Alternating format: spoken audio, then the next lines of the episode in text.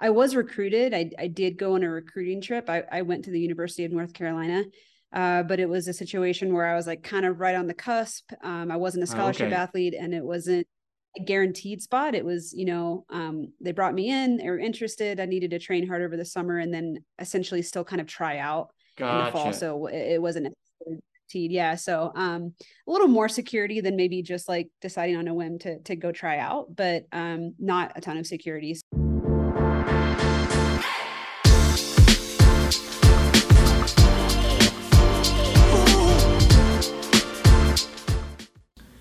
Did you know that we each lose a different amount of electrolytes in our sweat, largely based on our genetics?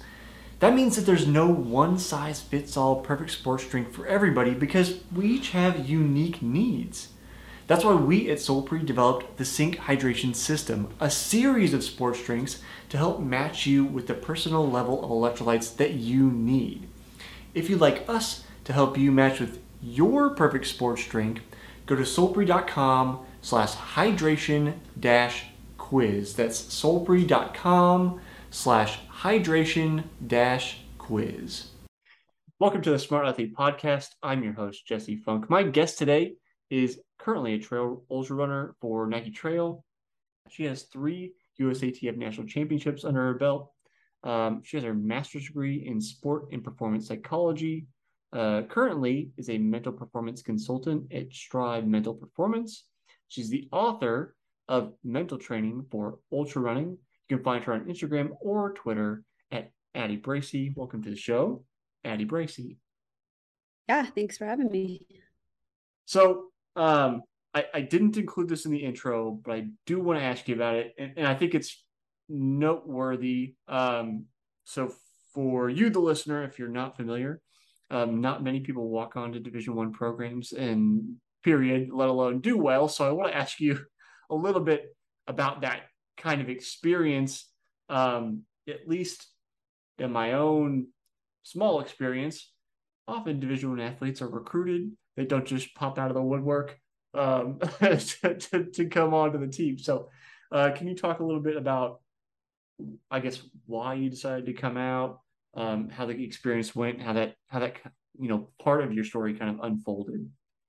Sure. Yeah. I guess it was kind of a unique experience where um, I was recruited. I, I did go on a recruiting trip. I, I went to the University of North Carolina, uh, but it was a situation where I was like kind of right on the cusp. Um, I wasn't a Oh, scholarship okay. athlete and it wasn't a guaranteed spot. It was, you know, um, they brought me in, they were interested. I needed to train hard over the summer and then essentially still kind of try out in the fall. So it, it wasn't guaranteed. Yeah. So um, a little more security than maybe just like deciding on a whim to to go try out, but um, not a ton of security. So um, for me, it was it was motivating, and I guess um, I'm always an, an athlete that's just like identified with being a really hard worker and not necessarily just seriously naturally talented. So um, I I kind of felt like I had a good shot if uh, I worked hard over the summer and, and had a good showing in the fall, and I did. And um, yeah, then from there just kind of progressed um, in my performances throughout my time at the university, and eventually was,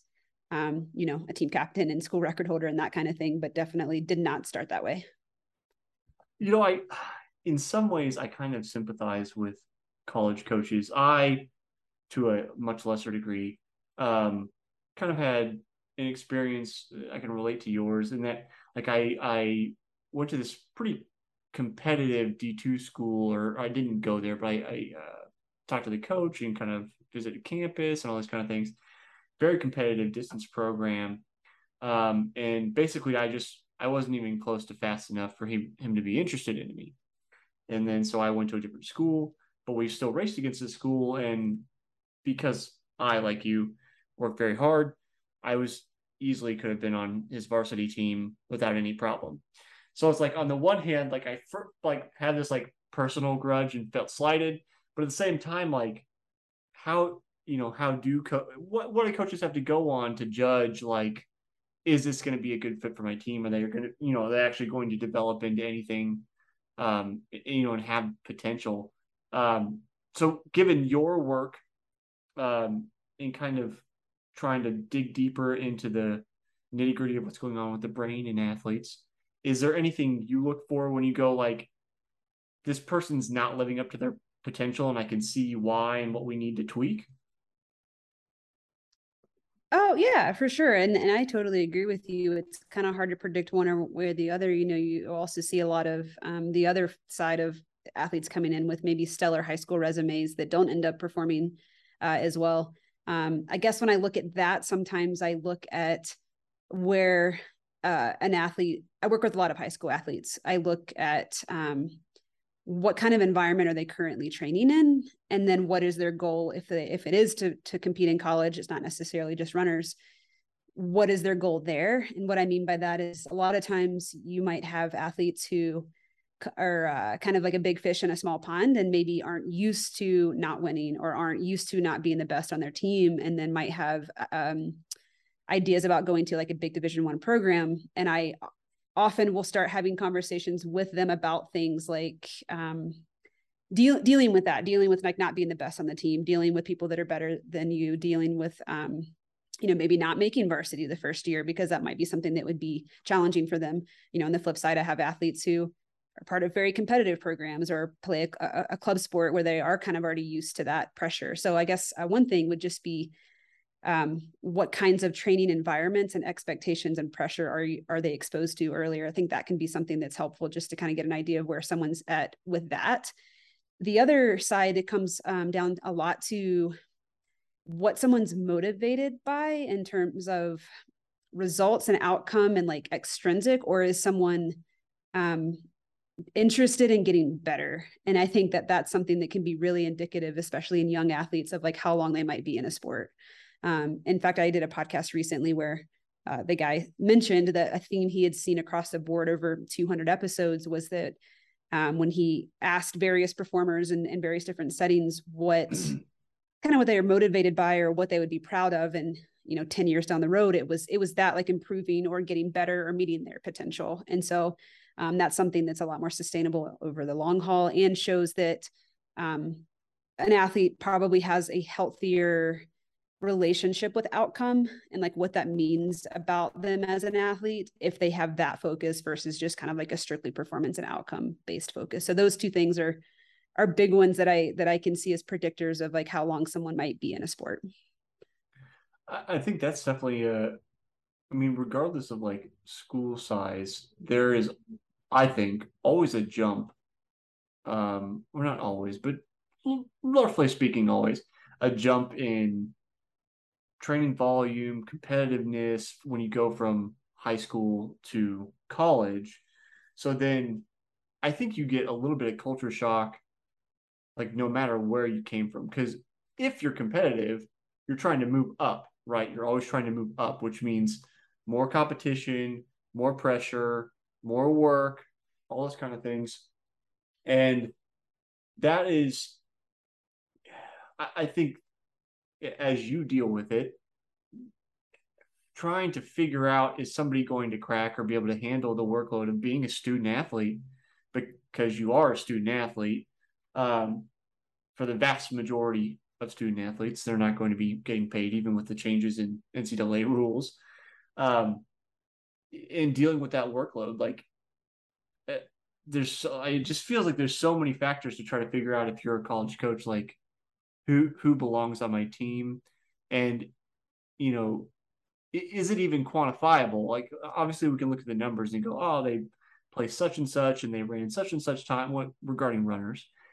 Um but you know can we quantify that that mental part? Is it only do we just have them do like a questionnaire intrinsic extrinsic motivation um try to figure that out? Or or is there anything else we can kind of like look at and and try to suss out more of uh I guess solid criteria to figure out if they can handle the mental stress. Yeah, I think it's intriguing. Um, there was a, a sports psychologist um, that developed a program or like a test kind of to to um, test. I can't remember exactly what he called it, but it was basically like a- athletic mental skills and like emotional and psychological intelligence, and it was used a lot in um, like drafting in, in major league sports. And I've kind of wondered why that hasn't, and maybe it will start to um, become a component in collegiate athletics. Um, and even one of my mentors and the director of sports psychology at my grad program, um, works with the Denver Broncos, and he goes with them when they go, um, you know, to to the drafting, um, whatever that's called. I always forget what the it's draft. called. Yeah. Yeah, The and, and draft.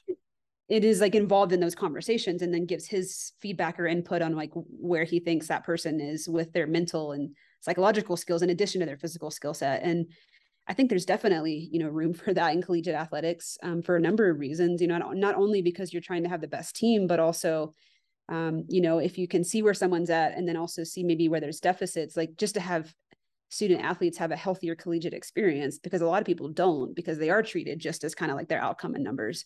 Um, so I don't know if that answers your question. I don't, I don't have an answer of like how to quantify that necessarily, but there are tools and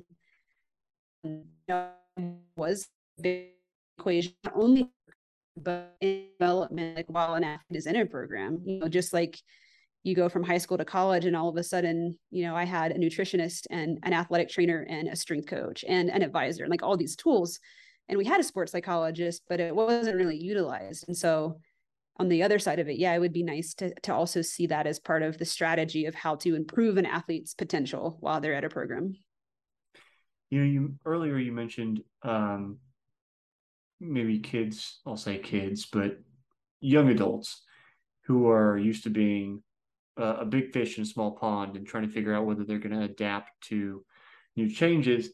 And then it made me wonder, it made me think about um, my friend Willie, who unfortunately didn't get to finish his uh, tenure at the college that I went to, but he was definitely big fish in small pond. Um, but I almost saw that as a positive thing in his case because he was willing to learn and he had a lot of potential. Like he lived in a town of like 1,200 people. So, and on his track, on his track team, I think he can, I mean, as a distance runner, competed in the maximum number of events he could every single meet and still was doing well. So it was like, we, I think we saw him as, um, he has a lot of like physical gifts that haven't necessarily been brought to the fore yet by like concentrating him down into you know where he belongs that his like whatever he's most adept at um it, so i kind of like i wonder about that like almost like this is the entrepreneur in me like like a value add opportunity like like, like buying a fixer upper in a house like it's the it's the worst house on the best block kind of situation is what I'm thinking about with with these athletes in the um, big fish small pond situation. If that's like a potential strategy of we see that they have physical gifts and maybe you're not there, and then they haven't had the opportunity to work with a, a, a mental performance consultant or psychologist, and those things we think could really bump them up. Okay, so we're back from a, a, little bit of a technical issue, so I, am not exactly sure where we end up having to cut. But I, I was asking Addie about um, her her big fish, small pond scenario, um, where I see it almost as like potentially an opportunity for for college coaches. Uh, I saw a story about my my friend Willie who grew up in a small town, did all kinds of events for his track meet or uh, for his track team He's in a town of like 1,200. Came to college, kind of like worked him down into more specifically what he was good at, and he really excelled.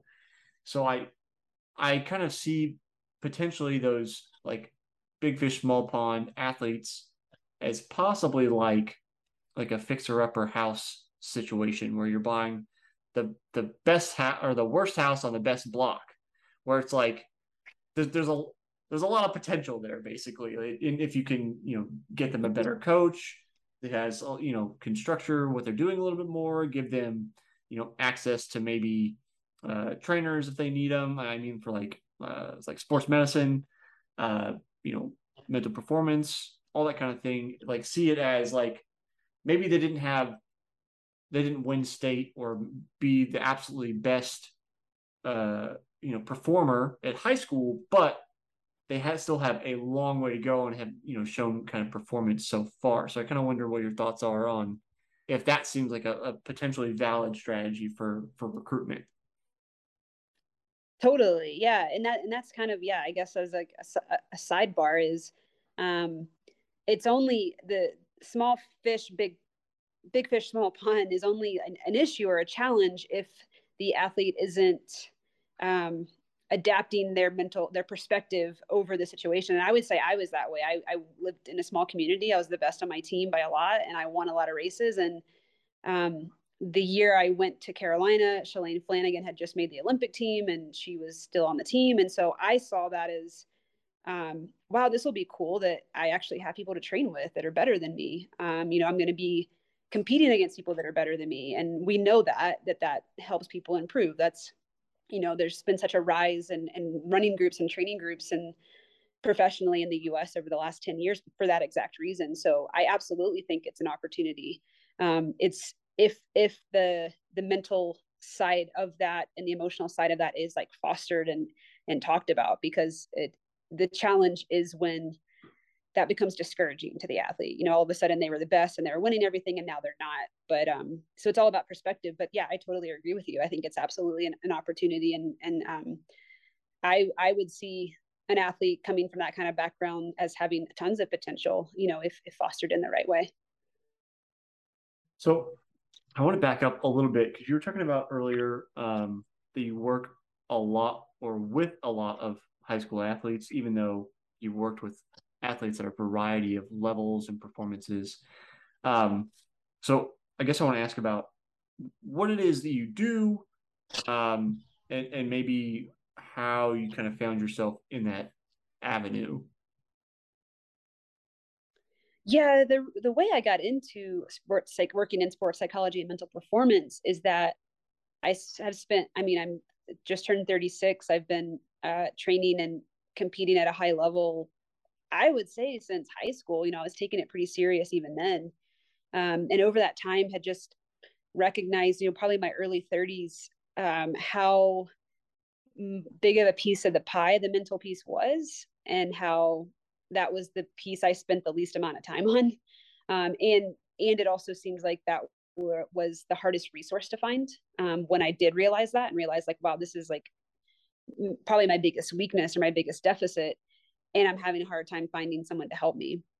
Um, at the time, I was coaching, and I do still coach, but um, I had done some college coaching, some high school coaching, some post collegiate coaching, and and kind of felt like I was a pretty good coach. But there were so many really great coaches, and um, there weren't a lot of people I that I felt like were providing this resource in a way that was accessible.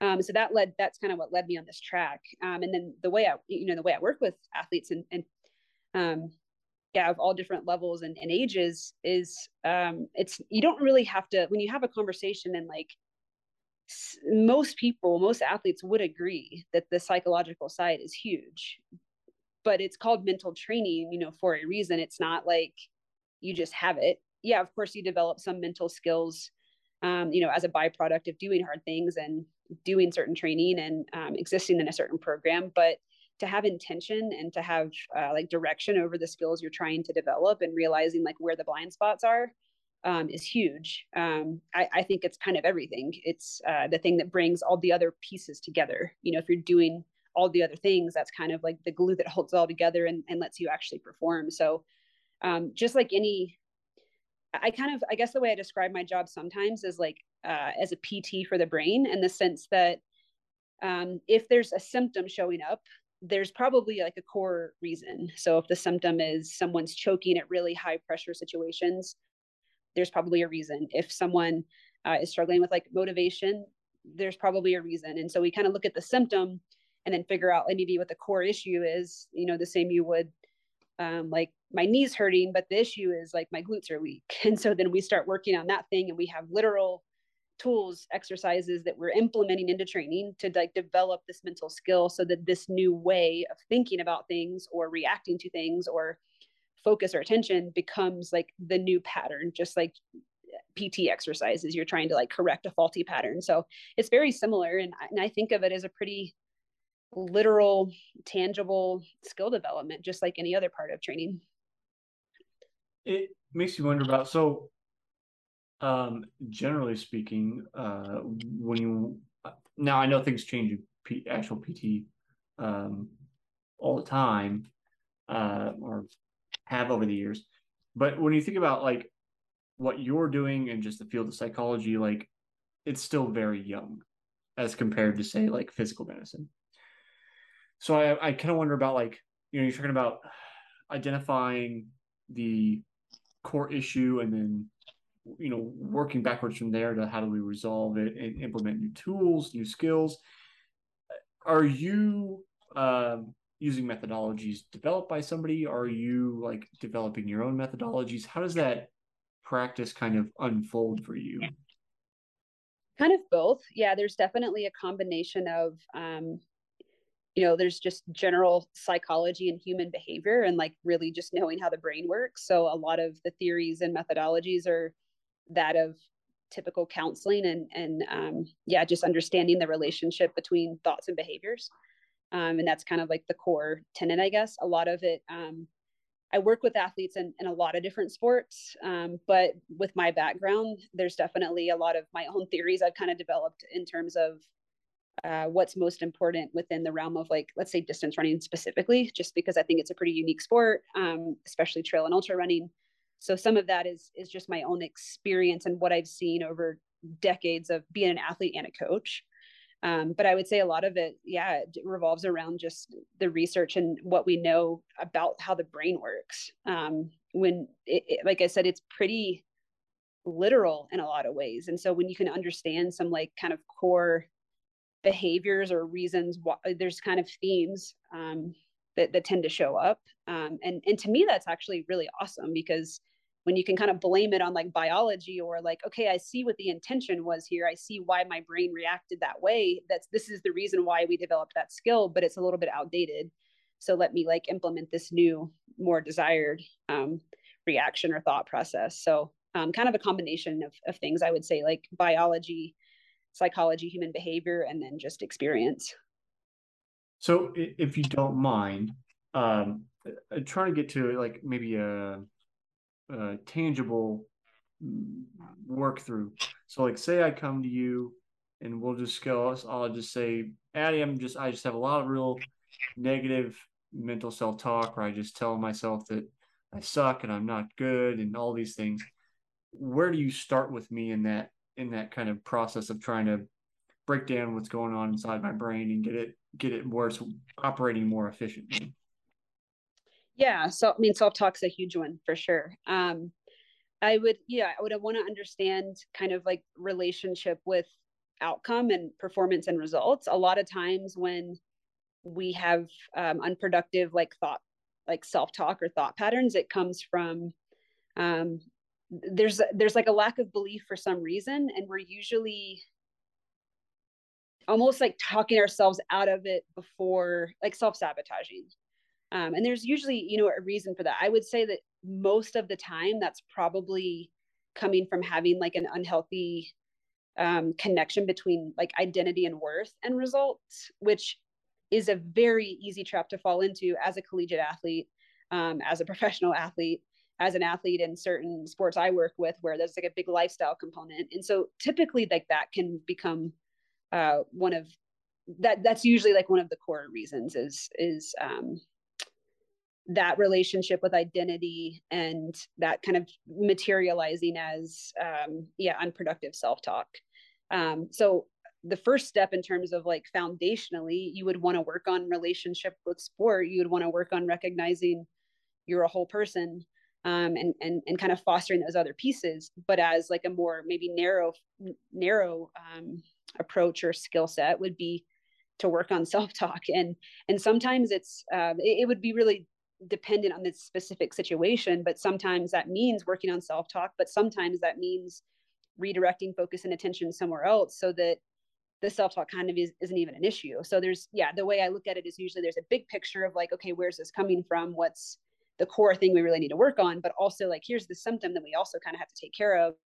Um, and and you know self-talk's a habit and there becomes um, our brain is to, to go back to like the biology piece our brain is really good at kind of creating associations with certain things especially experiences. And so sometimes self-talk becomes just a ha- like literally a habit of like mm-hmm. this experience mixed with this emotion that i'm ex- like feeling leads me to feel this way about myself or say this talk to myself in this way.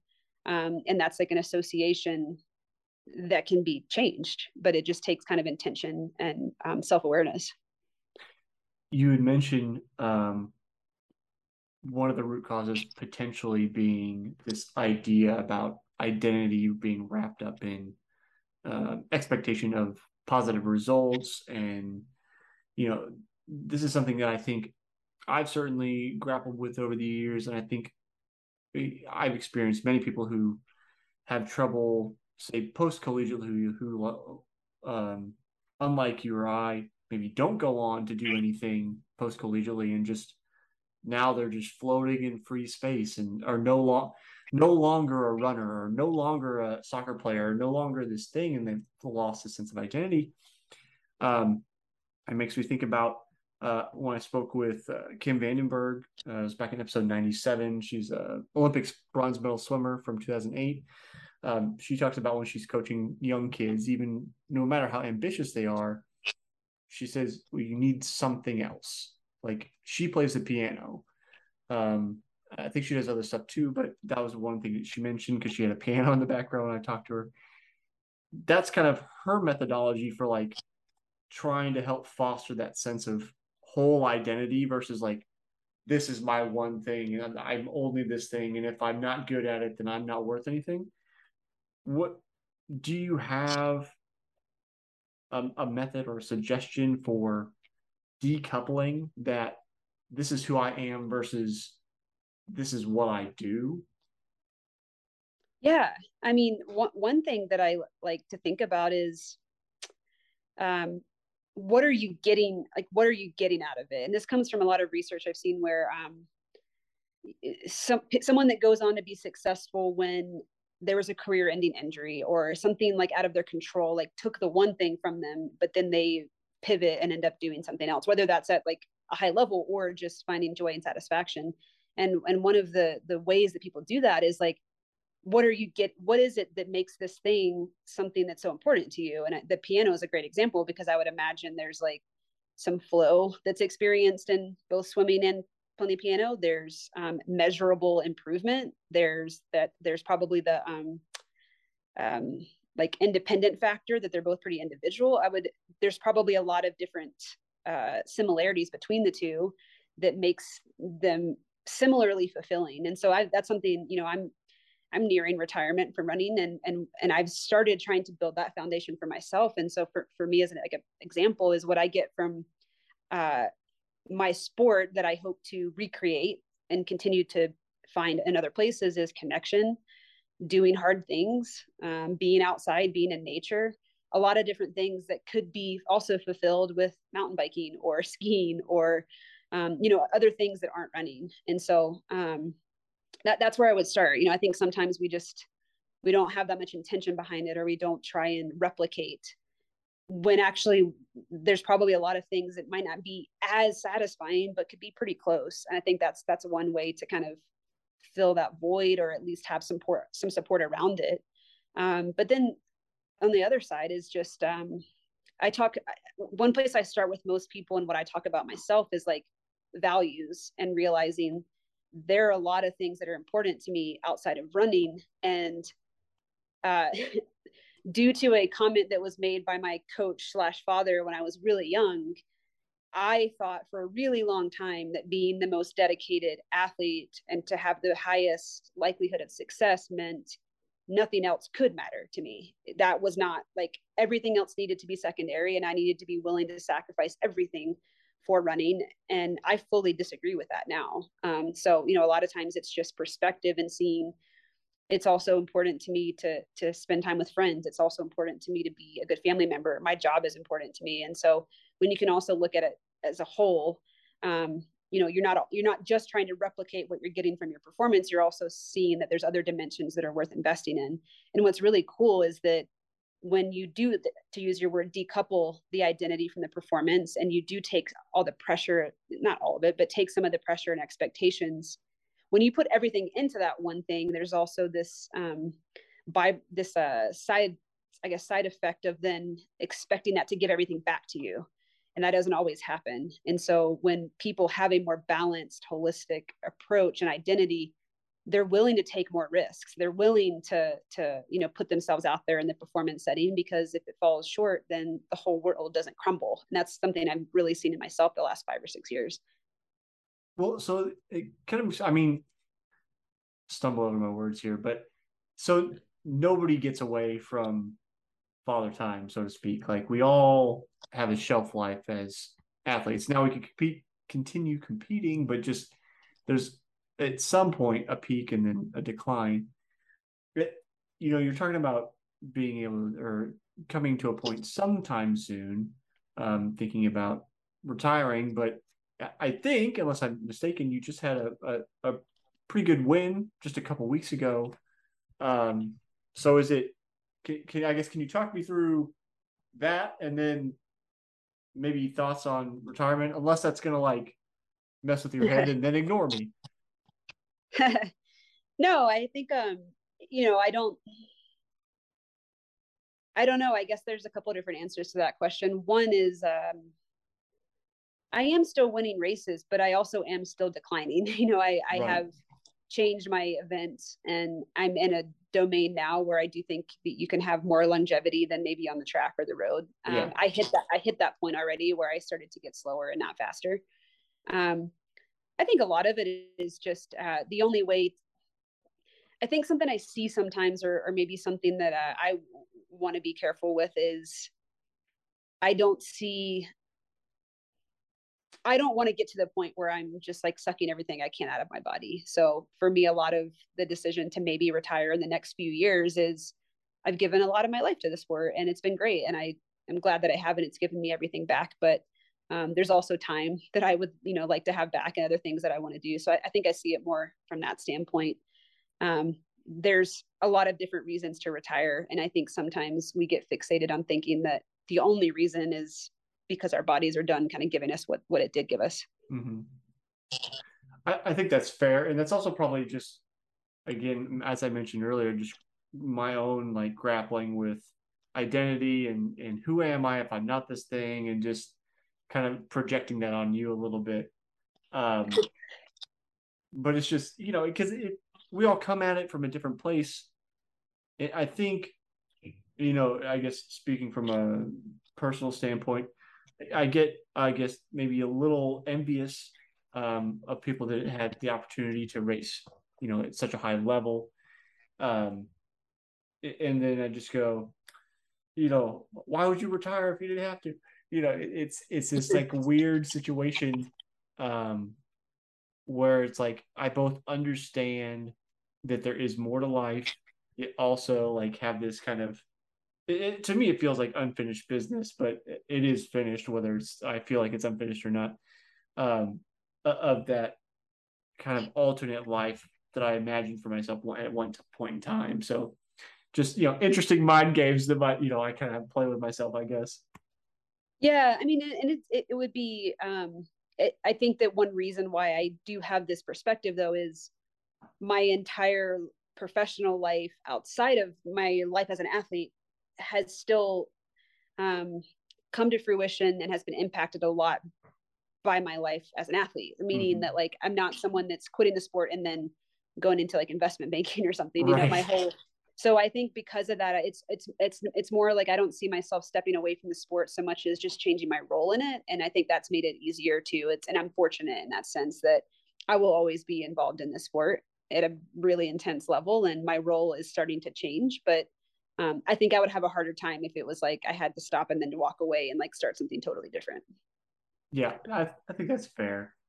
Um it, and i i think i think that's maybe a lesson for I mean, me, I obviously run this like company that's related to athletics, but um, just for anybody, you know, like I mentioned, people have this tough time going from say collegiate athlete or Olympic athlete or whatever it is, and then just like cold turkey being cut off, like finding some tangential way to stay connected, I think could be helpful. Maybe not for everybody. I mean, like I mentioned with Kim earlier, she I don't I don't know if this is her whole job, but you know, she's coaching swimming. She's not obviously not swimming at an Olympic level anymore, but like she's helping young kids come up and learn how to swim and learn how to be people and that kind of thing, and kind of taking that those skills and identity that she fostered over the years and putting them to use instead of like setting them on a shelf and letting them get you know dusty and being like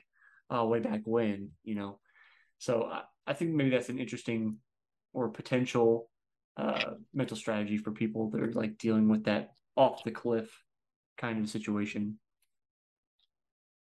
Yeah.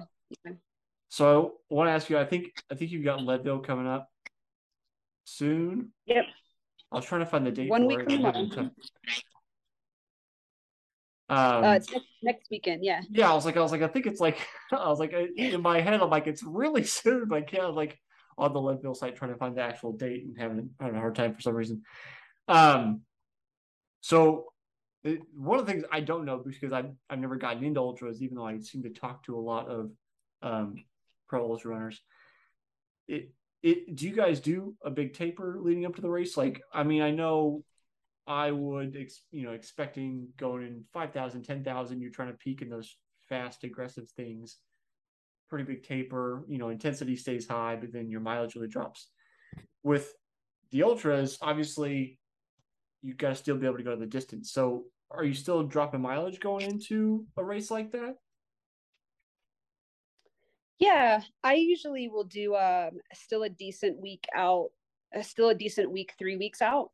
Um, and usually three weeks out, I'll do like my biggest volume weekend or one of, um, and then still like a decent weekend two weeks out, and then the week of yeah maybe not similar to to track and that kind of thing is I won't do much at all like the four days before. Um, so it's a little bit different, but it's also like the physical demands are different. You know, you're not needing to be like super sharp and on point. Um, so yeah, I think some people probably back off more than than I do. I kind of do like decent training and then a hard drop rather than like a long taper. What I think is interesting, like trying to like just the dichotomy, because I'm more familiar with that that short sharp taper where you still got to be you got to be able to crank the gears pretty high and hard and be fresh for that versus like you know, like taking off four days before say a championship meet to run a 5000 i could see if somebody like got a cold or something and needed to get well okay, but like that was almost like blasphemy, I think, for most people to think about in that situation. Um, so is it just a matter of going like, uh, and I don't know how far this phrase goes, but we always to say um, the hay's in the barn when the work was done. Is it just going? I've got my base. That's really all I need, and then I need fresh legs, and and that's it for you. Is that is that the strategy?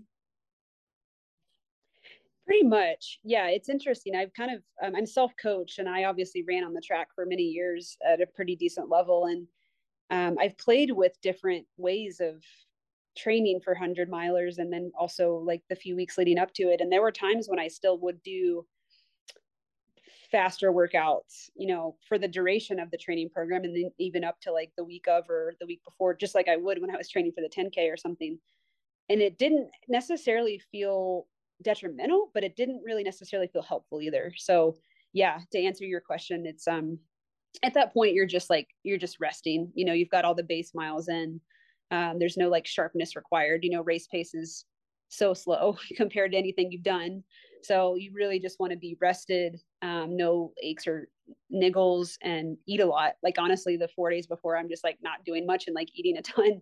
So it's different for sure than yeah, a couple, you know, not even that long ago, six, seven years ago, you're doing three or four days before a big track meet. You're probably running some of your fastest repeats. Yeah, mm-hmm. not high volume, but you want to be like ripping pretty fast three days before. Otherwise, um, you'd start to feel pretty flat. So it's definitely different. It's been a learning curve for me one of the things I always find interesting about and everybody's like strategy and, and, training varies, but just like the thing I I find interesting about some ultra runners, and I don't know how common this is among the pros, is like say we're going up the race is a 50 miler, and then like their typical training volume is like just 50 miles a week. Like they don't really have any longer runs. Just something about that just messes with my brain I think because I'm used to needing that mileage and then the speed on top of it for the shorter stuff, but just something about that goes, how do you have enough base under you to go from so so so I mean if you're running 50 miles a week and you're running I'll say five days a week, you're probably running more than that, but you're only doing 10 mile days and then now you're gonna go run a 50 miler. Like there's just a disconnect in my brain. Can can you talk to me about I guess maybe the physical and mental challenges of making that jump since it seems physically possible for some people? yeah i mean that would be low for for people trying to like win those races but right. there's there's plenty of people winning 100 milers who don't run more than 80 miles a week um yeah i mean i would say one of the biggest mental barriers to ultra running is the gap between training and race demands i mean even when i used to run marathons like we would still do a 21 22 mile long run and even then i felt like gosh how am i going to go four or five more miles? But now my longest training run i did do um i did do 50 miles and that's longer than most people do but that's still half the distance. So a lot of it is just um, believing believing that it's enough um, from a mental standpoint. And there's i think that's for me where i get a lot of comfort in in believing that the mental piece has more of an impact on performance in hundreds than it does in like a 5k it has an impact in a 5k but my point is that like if you don't have a certain physical preparation or even genetic makeup like it doesn't matter how confident you are how mentally sound you are like you're not going to run a 1535k if you don't have like a certain skill set.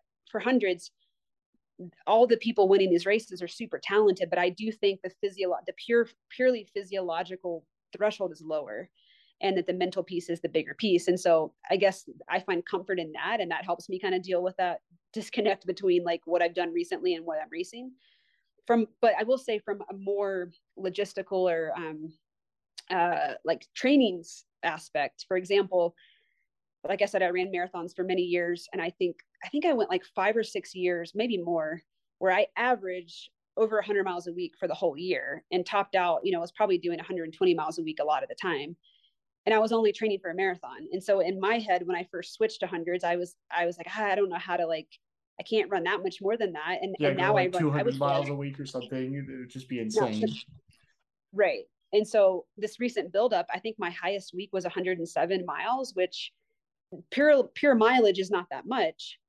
It is a lot, but for for someone that's been doing it for 10 years, I'm like, that's not a ton. But the difference is um I was doing it at 10,000 feet. And then with trail and ultra running, it's on trails. And so what I've started to look at instead is training time.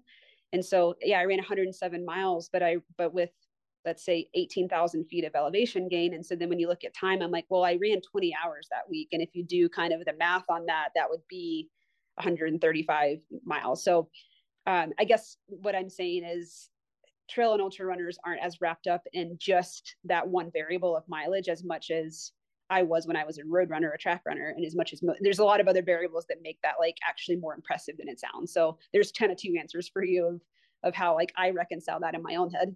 Yeah, yeah, no worries. Um, so uh, as we're winding down on time, um, listeners of the show, for you that's listening, know this, but I ask a single question each season of the show to all my guests. Um, for you, it's very poignant because it just happened, and, and, I'm hoping you've got a good answer. Um, but this season's question is, how do you celebrate your wins? Oh, good question. Um, well, the most recent one was hard because it, it, it feel it felt like it was like not the not the not the not big the dance. one. yeah, so I'm not ready to celebrate yet. Maybe ask me in two weeks. Okay. Um, um, gosh, I guess from a literal standpoint, I mean, my sport requires a lot of support. And so, you know, a lot of it is is literally celebrating with the people that helped me get here and the ones that'll help me throughout the day throughout the day. But um I don't know. I think sometimes I, I feel like sometimes I celebrate the wins by remembering the lows, you know, like wow, I, I the wins are few and far between at this point. And so sometimes I like to kind of reflect and be like, wow, this was this was two or three or four years in the making um, so yeah t- kind of taking some reflection time to think about like where i came from to get there and then just some good old fashioned celebrating too and and hanging out with people and just like feeling how good it feels um, because it passes quickly too uh, Addie, if people want to see what you're up to, uh, you know, I guess when by the time this airs, uh, Leadville will have already happened, so they can maybe see the results if they want to connect with you, any of that kind of stuff. Where can they do that? Uh, yeah, I'm on Instagram at, at Addie Bracy, and then um, my my private practice is uh, Strive Mental Performance uh, at strivementalperformance.com, and there's two good places. Awesome, Addie. Thanks for hanging out with me today. Uh, good luck in Leadville. Uh, for you listening, uh, go ahead and look up the results. We'll, you'll be able to see what happened, but we won't know for a, a little bit more time. So, nice. Thank you. Yeah, thanks for having me.